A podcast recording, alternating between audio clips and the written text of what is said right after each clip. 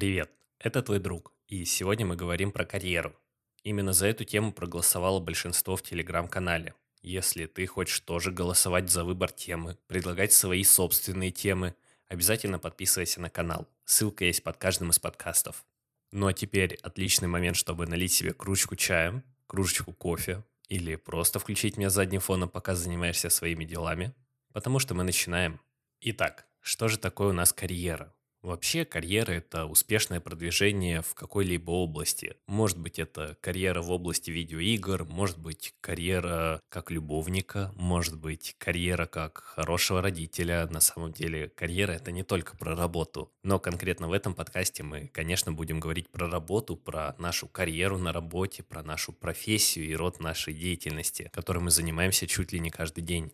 Много кто знает, что я за свою жизнь уже побывал на разных работах, и промоутером, и ходил в ростовой кукле, и работал на складе, и занимался какими-то подсобными работами, даже занимался нелегальными какими-то продажами, и много чего еще было в моей жизни, но это все сложно назвать карьерой, потому что это была либо разовая подработка, либо какая-то работа на не самый долгий срок, и вот только за последние 2-3 года у меня была работа, на которой действительно можно было ожидать какого-то карьерного роста и развития себя как крутого специалиста в первую очередь. Но с первой работой, на которой я работал, пока был студентом, мне пришлось закончить, потому что появились свои дела, плюс продолжение учебы, уже стало не так легко совмещать это все, и пришлось просто уйти с той работы, тем более я работал неофициально, и сложно было бы построить карьеру именно на том фундаменте, который был у компании. Однако уже более года я работаю в крупной и значимой IT-организации, и мне есть что рассказать про карьеру, потому что я ее строю прямо сейчас, и можно сказать, что набрался набрался кое-какого опыта и есть чем поделиться. Плюс, как и всегда, мне хочется поделиться своим мнением насчет всего этого. Карьера – классная штука. Ты можешь прийти совсем зеленым начинающим специалистом и потихоньку набираться опыта, получать какие-то контакты, узнавать, как делать ту или иную работу проще, эффективнее, что-то автоматизировать, что-то брать новое на себя и, конечно, становиться лучше как специалист. Я сам приходил как зеленый, ничего не знающий, а сейчас я понимаю, что то, чем я занимаюсь на работе, никто не понимает, и я единственный буквально, кто понимает, что у нас вообще происходит и зачем мы это делаем. И в этом месте я хотел бы затронуть тему приоритетов и целей, целей, которые мы ставим на свою карьеру и зачем мы вообще ее развиваем. У всех, конечно, своя мотивация. Кто-то просто работает годами и получает повышение, потому что в их компании так принято. Проработал какой-то срок, получил повышение. Кто-то работает и даже не жаждет никакого повышения, сидит на одном месте и в целом все в кайф. Он работает, знает свою работу, ему не нужно каких-то новых задач, каких-то вызовов. Он получает достойные деньги и не готов менять свой род деятельности или повышать свою квалификацию, потому что сейчас в целом человека все устраивает. Мы понимаем, что на самом деле мотивация у всех разная. Кого-то интересует только деньги, и в целом его карьера не сильно беспокоит. Он может заниматься сегодня одной работой, завтра другой, если за нее платят больше. Такие люди обычно не испытывают какого-то особого кайфа от работы, они просто работают ради зарплаты. И их карьера заключается в том, что они перешли с одной должности в другую, со второй на третью, получают больше денег, и в целом их не парит это все.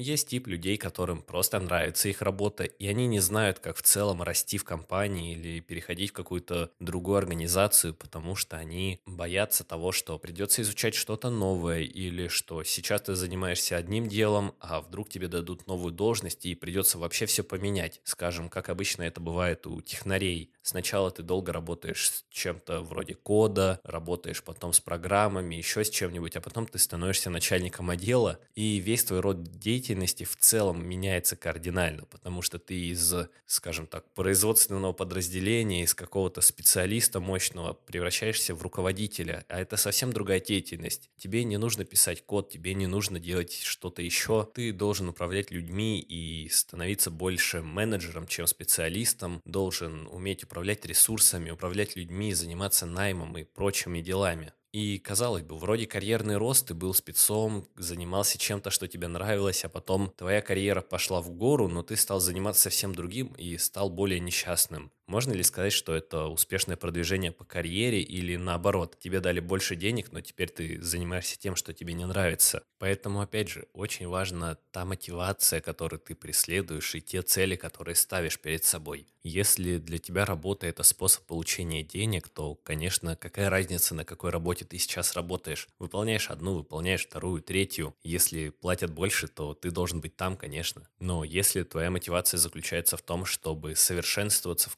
какой-то определенной области, то ты не будешь прыгать с работы на работу или будешь, но, возможно, с каким-то карьерным ростом, скажем, со специалиста до ведущего специалиста, с ведущего специалиста до главного специалиста. Будешь ставить перед собой новые вызовы, стараться брать на себя большую ответственность и уже за счет этого развиваться в плане карьеры. Возможно, у тебя не будет такого большого роста в деньгах или не будет такого большого потенциала, который ты мог бы в себе развить, потому что в среднем ты остаешься в одной должности, и не бывает такого, что ты хочешь заниматься продажами, и вот ты продавал сначала ручки, потом книжки, потом машины, потом дома, потом острова. Да, конечно, такой карьерный рост возможен, но у скольки человек? У пяти, десяти на земном шаре. Не думаю, что мы будем в их числе.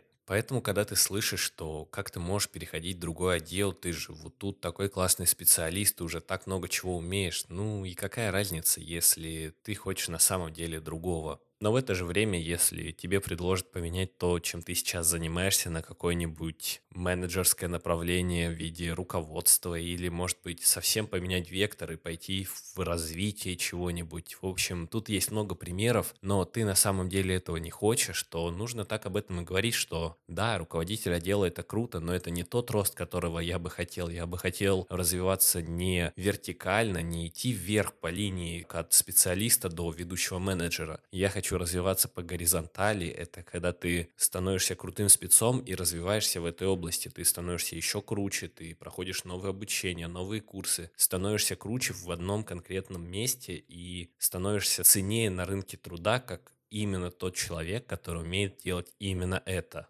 Поэтому, когда ты слышишь какие-то невероятные истории о чьей-то карьере или какие-то истории о том, как кто-то вроде классно работал, развивался, а тут вдруг все бросил и пошел вообще в другое направление, не стоит этому удивляться, а стоит самому задуматься, чего ты добиваешься на самом деле. Работаешь ли ты на той работе, которая приносит тебе кайф? Если она не приносит, почему не попробовать другую? Почему не забить на компанию, на твое окружение в этой компании, если оно тебе не нравится, и просто жить ради себя и попробовать что-то новое, что-то такое, что может тебя действительно по-настоящему увлечь. Поэтому в первую очередь фиксируем для себя цели. Чего мы хотим? Денег, счастья, хорошей работы. И из этого уже решаем, как будет выглядеть наша карьера.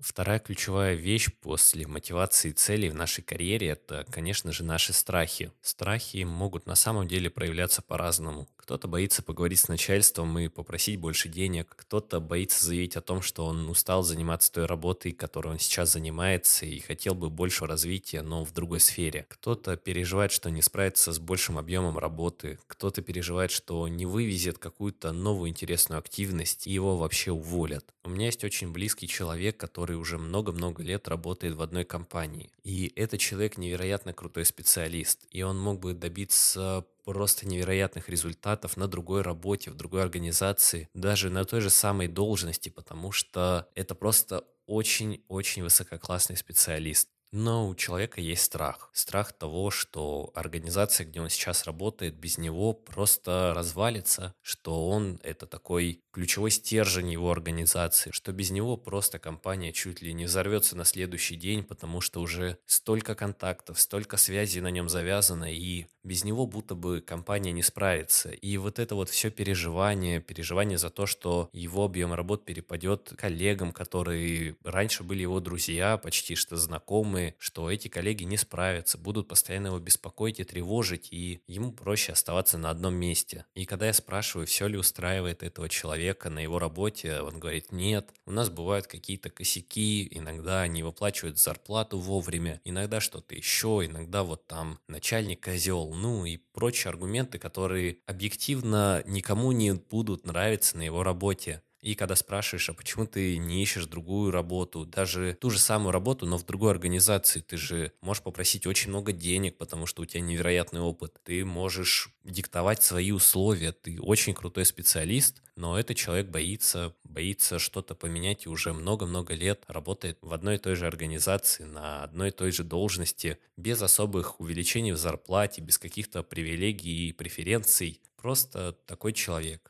И я никак не могу объяснить это ничем иным, как страхом. Страхом за то, что не получится, что без него все пойдет не так, как нужно, не так, как хотелось бы. И этот человек вместо собственного счастья выбирает счастье компании.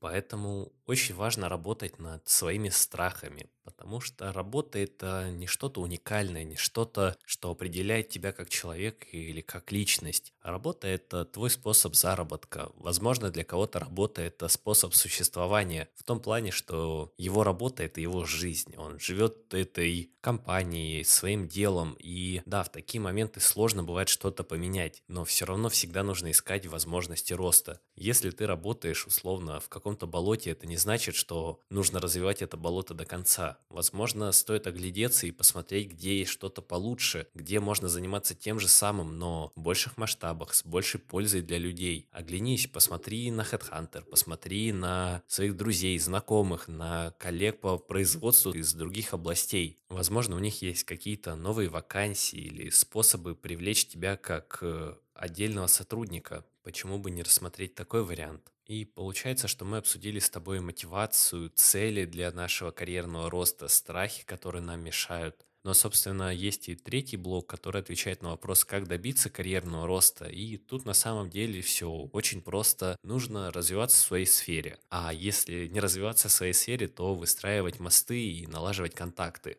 Потому что на самом деле иногда можно быть не самым крутым специалистом и не быть супер углубленно развитым в какой-то области, и все равно занять лидирующие позиции, стать очень крутым специалистом. Да, может быть, ты не самый лучший продавец, не самый лучший менеджер, не самый лучший программист, но какая-то компиляция из всех фактов, которые рассказывают о тебе как о крутом человеке, о крутом специалисте, делают тебя целью номер один для повышения. Может быть, ты делаешь не больше всех продаж, если ты работаешь в сфере продаж, но у тебя есть лидерские качества. Тогда начальником этого отдела возьмут не человека, который круче всех продает, а возьмут коммуникабельного, инициативного человека, который знаком с продажами. И это будешь ты, а не человек, который умеет только продавать. Тебе нужно развиваться со всех сторон, быть общительным, брать на себя сложные задачи, быть открытым, признаваться в том, что что-то ты не понимаешь, что-то ты хотел бы доизучить. И когда твое руководство видит все эти качества в тебе, для них нет никаких стоп-факторов, которые сказали бы, нет, ну вот это-то он не знает, тогда какое ему повышение? Нет, они наоборот будут думать о том, что он инициативный, он берет на себя сложные задачи, особенно если ты получаешь какие-то крутые результаты, тебя обязательно заметят, и твой карьерный рост будет просто крайне быстрым.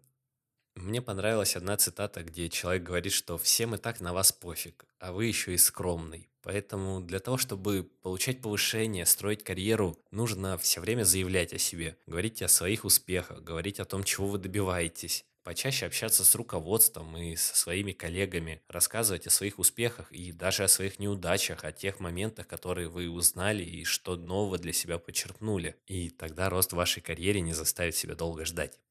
Что ж, Большое спасибо, что ты послушал этот подкаст до конца.